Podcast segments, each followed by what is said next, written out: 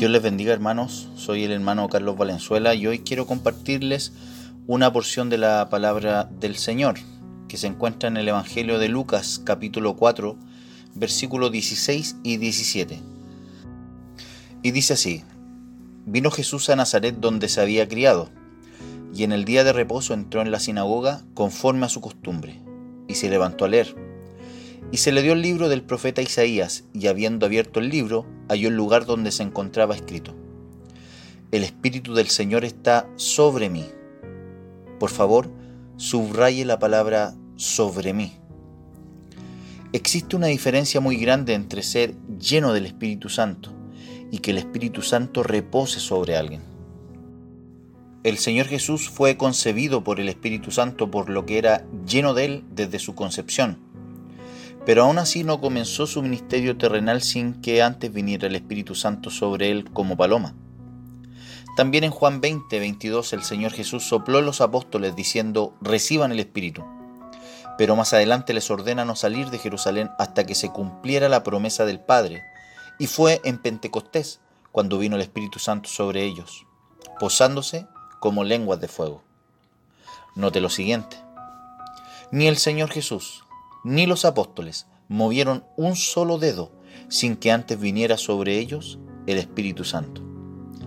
Efesios 1.13 aclara muy bien lo que es ser lleno del Espíritu Santo.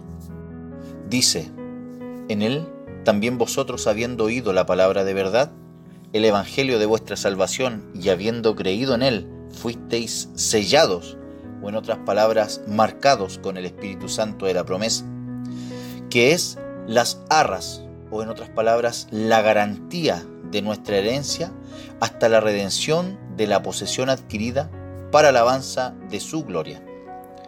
A todos los que creemos el Evangelio y reconocemos a Jesús como Señor y Salvador, el apóstol Pablo nos dice que se nos da el Espíritu Santo como sello y garantía de la herencia celestial.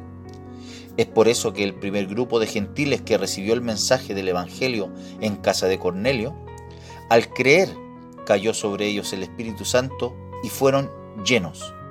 Pero en ningún momento dice que se posó sobre ellos, a diferencia del Señor o del Pentecostés. Isaías 61 dice, el Espíritu está, es decir, se mantiene o se posa sobre alguien. Nuestro Señor Jesús en Hechos 1.8 dice, pero recibiréis poder cuando haya venido sobre vosotros el Espíritu Santo. Subraye la palabra poder y la palabra sobre. Somos y debemos mantenernos llenos del Espíritu Santo hasta que Cristo venga, así como las vírgenes prudentes. Pero cuando el Espíritu Santo viene sobre alguien y se mantiene sobre ella, aquella persona recibe poder de Dios. La palabra poder es traducida de la palabra griega dunamis, que significa, entre otras cosas, poder, eficacia, fuerza, milagro, capacidad, potencia y potestad. Después de esto, podemos entender cómo doce simples hombres trastornaron el mundo entero. No eran ellos, era alguien que estaba sobre ellos. Es por esto que Simón Pedro, al saber lo que habían hecho Ananías y Zafira en su reprehensión, no dijo, me mintieron, o nos mintieron a los apóstoles, sino que dijo, le han mentido al Espíritu Santo. Él era el pastor, guía y poder de la iglesia primitiva.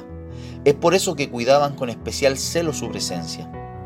Como dice Pablo en Efesios 4:30, no contristéis al Espíritu Santo de Dios con el cual fuisteis sellados para el día de la redención. La iglesia primitiva cumplía esto a cabalidad.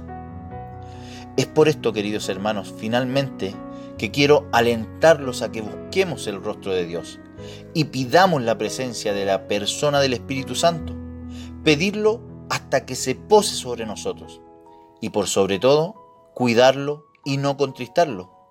Así como nos enseñó el Señor en Lucas 11:13, pues si vosotros siendo malos sabéis dar buenas dádivas a vuestros hijos, ¿cuánto más vuestro Padre Celestial dará el Espíritu Santo a los que se lo pidan?